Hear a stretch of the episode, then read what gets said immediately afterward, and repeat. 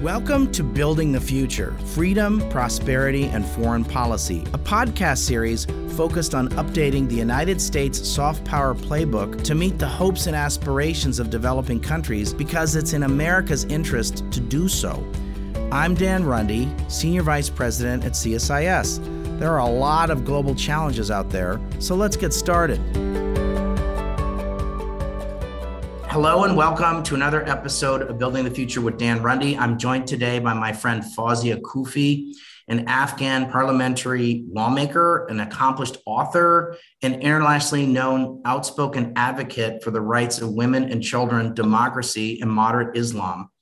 Fawzia is the first female in the Afghan parliament to be elected as second deputy speaker, and she heads the Women's Parliament's Women's Affairs Commission, you know, until the fall of the, of the Ghani government. Her work has helped humanize the otherwise faceless international discussion of the struggles and abuse of Afghan women. August 15th, 2022 marks the one year anniversary of the fall of the Ghani government to the Taliban. And today we'll be discussing Afghanistan's present situation, particularly focusing on the dangerous situation for most women and girls and how the United States and others can respond to this terrible challenge. So, Fawzia, thanks so much for joining me today.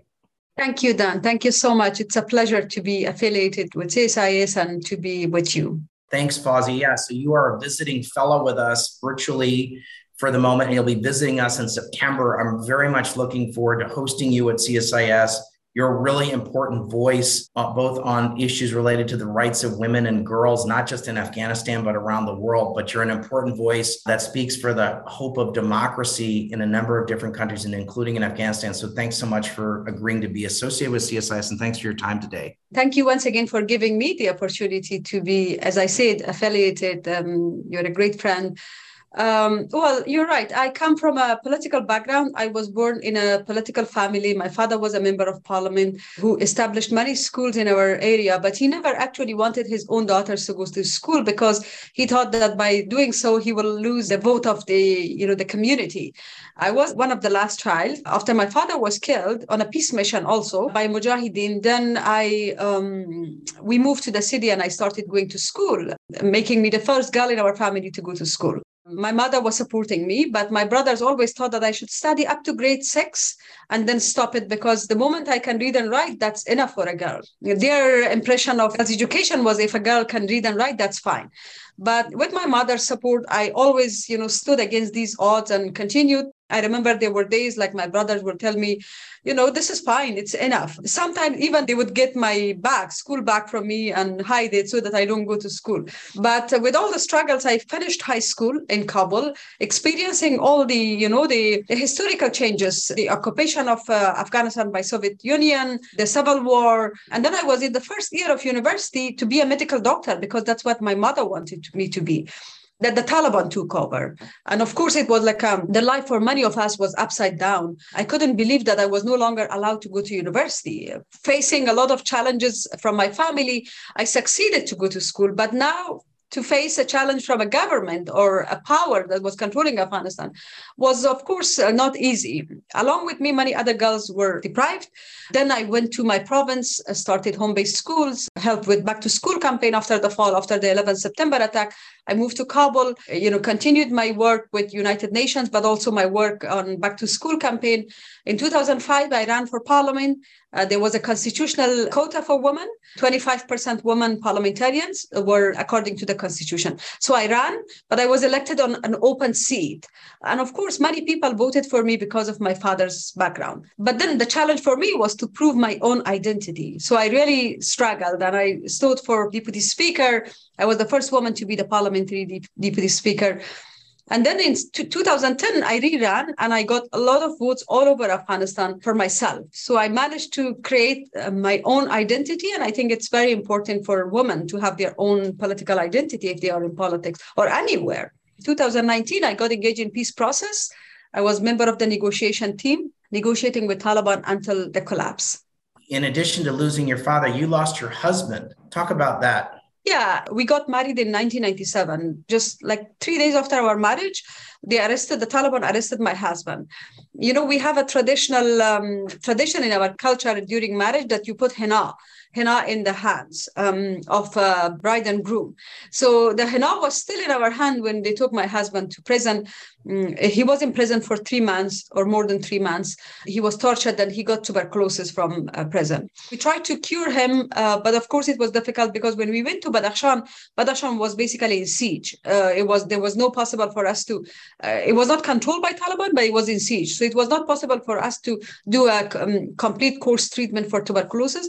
And he died in 2003 as a consequence of the torture and, and the tuberculosis. But also many of my brothers, I lost five, six brothers in, in this war. A lot of my family members, like many Afghans, uh, we're all victims of war.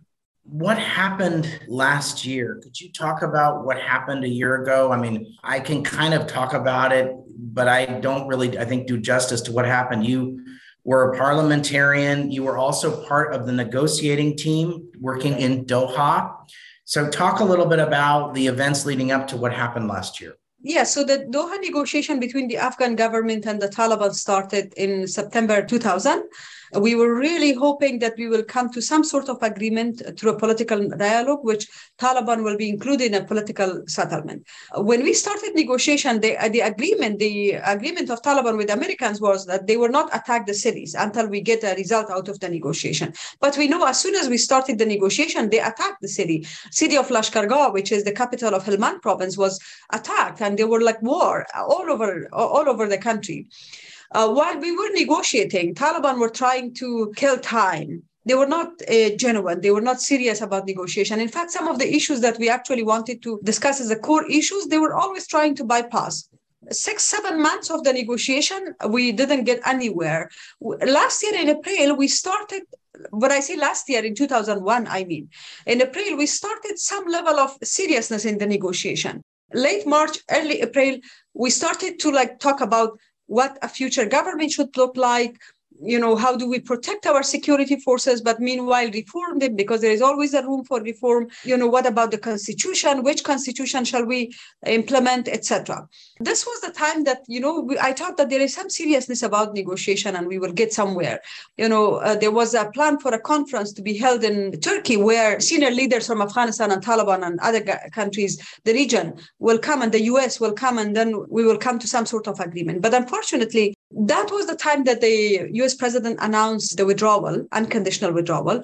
After that, Taliban, uh, like from April till August, Taliban would never, uh, they were never serious about negotiation.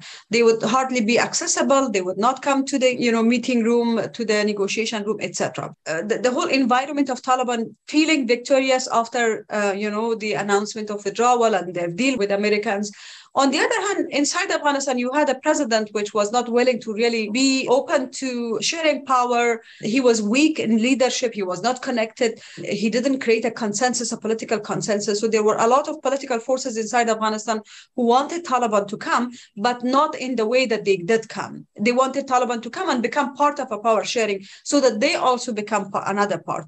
But on the 15th, we all know that I was in Kabul when in the morning you could feel that there is something going to happen Kabul was basically full of people and traffic. People were getting out of their homes, but not knowing where they want to go and where are they going. Around uh, 1231, the president fled. And then Taliban, of course, came. I think if the president did not flee the country the way he did, Taliban would never been able to take control of Kabul militarily. Uh, but they took over. I was in Kabul for three weeks after they took over I didn't want to re- leave. In fact, I wanted to like, really be there, be with people. But the situation was in a way that it was no longer for us possible to do anything, any activity. So yeah, unfortunately, Taliban misused the willingness, and they created a narrative that they have changed. The world seemed to believe that, but in reality, they haven't changed. And we know what's happening now in Afghanistan. So the first Taliban government lasted from 1996 to 2001. I get the sense that the current government isn't that stable. There's a number of challenges. There's a food security challenge. There's been COVID. There's been rises in food and uh, energy prices. Yes, they have support from a number of external supporters. Is this a stable government? And could you imagine them, you know, not lasting for very long? I don't think they will last for long. I don't think they're sustainable. Then let's remember that, you know, in the last 20 years, Afghanistan had a government which was enormously supported by international community, not only in terms of military support, but also in terms of, you know, humanitarian aid, economical support, yes. different layers of support. But the fact that towards, you know, uh, the, the before the collapse, like in the last three, four years, the government was basically self-centric and did not really care about the people's choice and the people what the people want, etc. So they collapse. And now what, what the Taliban do is they pressurize people, they oppress people. Uh, any government by exclusion and oppression, I don't think they will last. And plus, Taliban don't know uh, much about governing. Their government skills are outdated. I was in the negotiation with them. The way their impression of government institutions are completely different. For instance, they believe that everything belongs to God and they are representative of God because they are the ones who, you know, deserve to be represented by God because they know more about religion. Uh, while even if you look at other Islamic countries, they are Islamic countries, like for instance, Indonesia, even Qatar, they believe in the principles of Islam, but yet they govern in a modern way. You cannot like implement your own understanding of religion over the population, while it is in some ways even contradictory with population with, with Islam. For instance, in their approach towards uh, citizens' rights, including women's rights. So I think they are facing many challenges. The first challenge they have now is the disunity they are fragmented um, between uh, not only provinces but also ideology. For instance, um, the Haqqani network, which took over Kabul. They seem to be more powerful. They, their leader is the Minister of Interior. You have then the Minister of Defense, which belonged to Kandahar, and he is the son of Mullah Omar, the former leader of Taliban. The fragmentation is the first challenge. Second, the fact that they don't know how to govern, and they have not included all ethnic groups and all religious minorities. And the fact that they're oppressive towards women. Also, in terms of corruption, although I know there are many reports, including the World Bank report, indicating that they have increased domestic revenue, but I think we don't know where are they spending the money. There is no money so that they show that they are corrupt. So I think also in terms of the regional dynamic, we know lately they have started shifting towards that layer of region. We know that they are in close contact with um, China. The Chinese contractors go to Afghanistan. Uh, most often there is like untransparent contract award to Chinese contractors. We know that they're very closely allied with um, Russia, for instance. Russia was the only country that actually accepted Taliban diplomat. So I think all of that makes them uh, the you know the regional complexities, etc., makes them very very vulnerable. Now the, the, the way forward is that they have to accept to form a government that is broad based, that is uh, inclusive, that is representative to everybody. So one of the things I've always said, Fawzia, is over 20 years, with the support of folks like you, with a lot of hard work, many millions of children, boys and girls, went to school in Afghanistan. Something like, I don't know, at one point there were several million girls went through the 12th grade and entered even university. So there was an entire cohort of children who got at least girls who got at least sixth grade education doesn't that and as well there's also been a proliferation of cell phones. It was the freest media media environment of any country in south asia. Aren't those sorts of things the kinds of things that lead to sort of changes in society even in more conservative parts of the country who want to protect their values. I'm sympathetic to that but also at the same time have kind of evolved their thinking on things like well we need to have girls in school or there's some there's major benefits to having girls in school every year you know it, it benefits to that and having access to technologies or you know open ideas to new ideas. Doesn't that make it more difficult for the taliban to govern over time than say 25 years ago Yes, one of the major achievements, I would say that uh, hardly we talk about this over the last 20 years or so was like this societal transformation you have referred to, thanks to the freedom of media, but also education, access to resources, access to social services, institutions, having institutions like parliament, it has all led to a very transformed nation in Afghanistan. The Taliban are also in a very unique uh, state of mind because if they transform, kind of melt into the rest of the society, they will lose the narrative, they will lose the fighters. They need their fighters in order to oppress anybody that they want. And that's why they want to keep to everything that they want to keep their power. And that's why, you know, they have gone very extreme when it comes to their measures against women. For instance, you know, girls' education is even what the Taliban do is absolutely not Islamic. But even that tradition is changing in many parts of Afghanistan. I mean, we know that in uh, Kandahar, for instance, there were many schools that were open um, in the last 20 years, and girls were going to school. There is a university. Um, we have uh, uh, female doctors, female members of parliament from those conservative, the so called Taliban's definition of conservative ideas. So I think the Taliban have to make two hard choices. One is if they really ignore the population, what the people want, and the transformation of Afghanistan do not respect the transformation, do not allow the women and girls and citizens, do not form an inclusive government, and continue to just protect their own fighters and invest only on them, keep themselves as a Taliban. And that way they will lose population, they will lose the public support continuously, and they will collapse.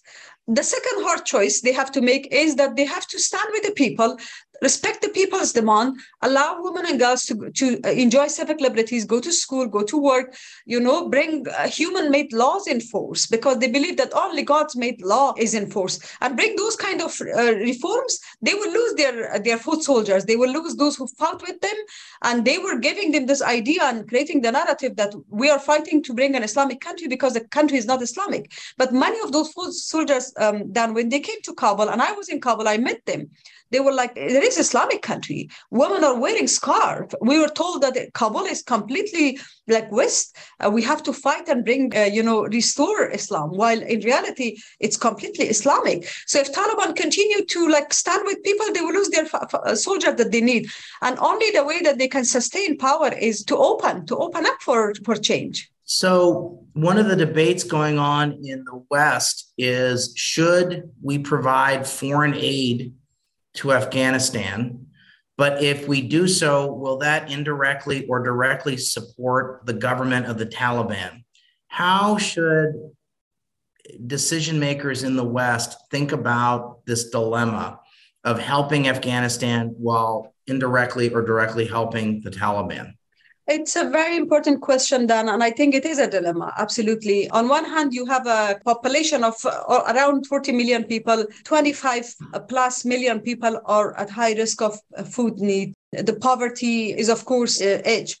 And the Taliban, since they have taken over, they have issued 28 verdicts eliminating women's rights or minimizing women's rights. They haven't really issued a decree about poverty eradication or about uh, humanitarian crisis. I think it's the world's responsibility to continue to support the people of Afghanistan with humanitarian uh, need they have to do it in a way that it doesn't support Taliban, but we know that it does actually support the rebel groups or the power, de facto powers in other parts of the world. For instance, in, in Palestine, we know it did support the Hamas. In Syria, we know it did support Hariri. Uh, but I think uh, this is one of the hard choices. The humanitarian aid must continue. There should be a strong monitoring mechanism put in place uh, by international community, by the USAID as a main donor, by UN. There should be a strong mechanism for monitoring to ensure that uh, aid doesn't go to Taliban. In reality, it actually the Taliban benefited. But the other important question is the frozen asset. The frozen asset, of course, was to keep the currency value, the Afghani value. But we know that out of 7 billion, 3 point something billion is the decision is to give it to 9 11 victims, while we know that the people of Afghanistan are, in fact, the, the, the victims of 9 11, as well as the Americans. We are both the the victims. Um, so I think that has to also be, if there are discussions about how to unfreeze that money, I think we need to really wait for a responsible government because the central bank in Afghanistan is not like the central bank in the US. The money should be kept reserved for a government that is legitimate and the money is for the people of Afghanistan. So this issue of humanitarian crisis is a very challenging issue. We need to continue to support the people of Afghanistan because then on daily basis I'm in contact with people who really need support. They are highly dignified people, highly educated. They don't have a job mm, because Taliban have not been able to provide job. The World Bank report indicate that the number of you know, domestic revenue uh, collection increased, but where is the money? It's going basically on Taliban security because they want to pay their own security as opposed to creating job for people. I mean, they need to be held accountable for most of that. They need to really deliver. Now it's time for them to deliver, but they cannot. And that's why I think we all have to use our leverage as international community, as politicians and as rights activists, as group of political community of Afghanistan, civil society, to pressurize Taliban to agree for a meaningful political power sharing so that there is a government that is acceptable by people and is able to deliver. Fawzi, I think we'll leave it here. There's so many things I want to talk to you about. I know we're going to be having you make some remarks at an event we're doing at CSIS. This is amazing. You're an amazing voice. You're an important voice. I'm so pleased you are with us at CSIS. Thanks for joining me today. I'm really grateful. This is amazing. Thanks, Fawzia. Thank you. If you enjoyed this podcast, check out our larger suite of CSIS podcasts from Into Africa, the Asia Chessboard, China Power, AIDS 2020, The Trade Guys, Smart Women, Smart Power, and more. You can listen to them all on major streaming platforms like iTunes and Spotify. Visit csis.org/podcasts to see our full catalog